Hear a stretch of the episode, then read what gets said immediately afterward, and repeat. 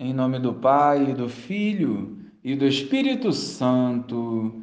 Amém. Bom dia, Jesus.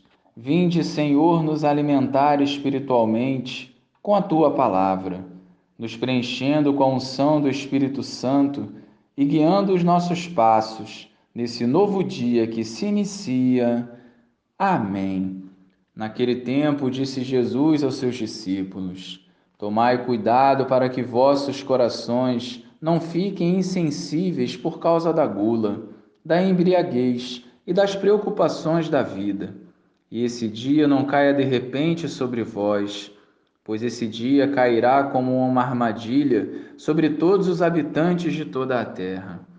Portanto, ficai atentos e orai a todo momento, a fim de terdes força para escapar a tudo o que deve acontecer e para ficardes de pé diante do Filho do Homem. Louvado seja o nosso Senhor Jesus Cristo, para sempre seja louvado. Não podemos deixar para amanhã a nossa conversão.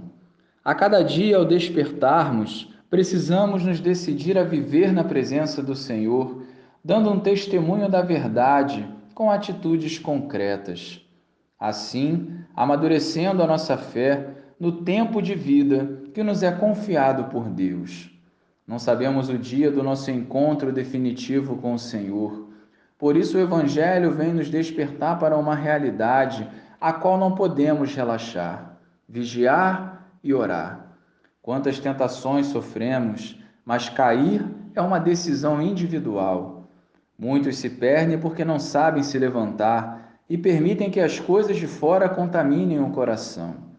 O verdadeiro discípulo de Jesus não vive o futuro e as suas ansiedades, mas vive o hoje na presença do Senhor, permitindo-se moldar por suas mãos. Não podemos mais ignorar o Senhor que vem ao nosso encontro. Hoje é o dia disponível e precisamos estar de pé, atentos às investidas do maligno e em constante oração principalmente através do nosso testemunho de vida.